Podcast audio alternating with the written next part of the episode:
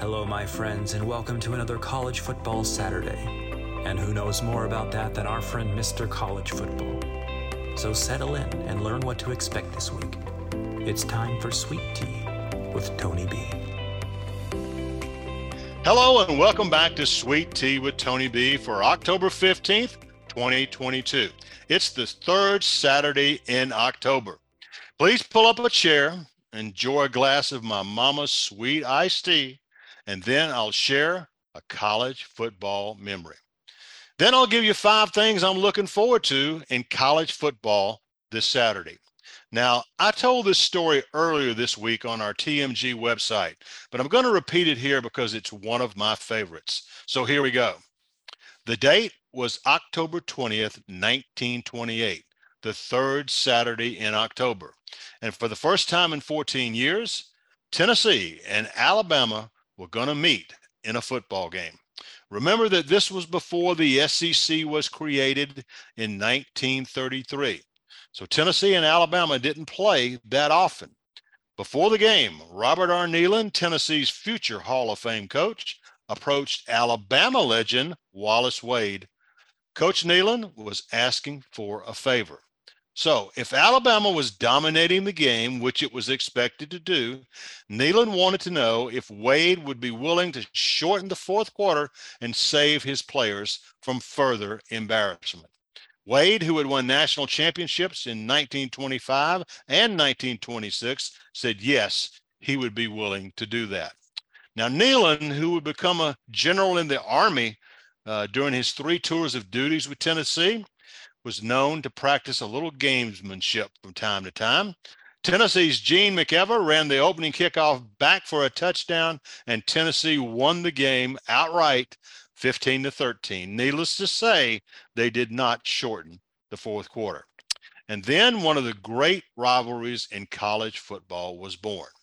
Now, there have been some memorable streaks in the history of this rivalry.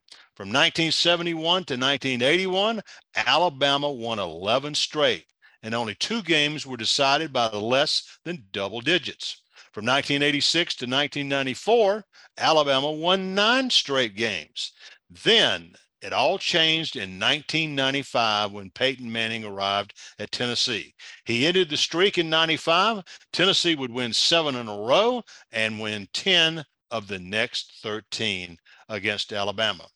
Tennessee scored a late touchdown in 2006 to beat Alabama 16 to 13 in Knoxville. But the next year, Nick Saban became Alabama's head coach, and the rest, as they say, is history. Saban is 15 and 0 against Tennessee going to Saturday's game in Knoxville. So, here are five things I'm keeping an eye out on for this Saturday.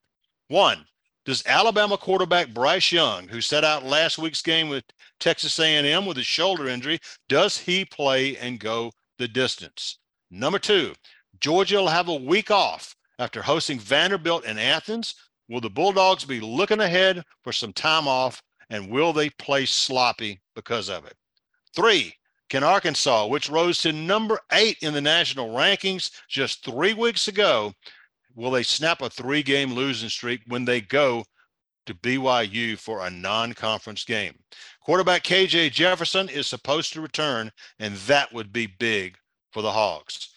Number four, Florida, which struggled to beat Missouri last week, has a huge home game against LSU, which got waxed by Tennessee in Baton Rouge. If Florida wins, the Gators will be five and two going into their game with Georgia in Jacksonville on October 29th. And finally, number five, can Mississippi State, which is five and one, keep it rolling against Kentucky, which has lost two straight?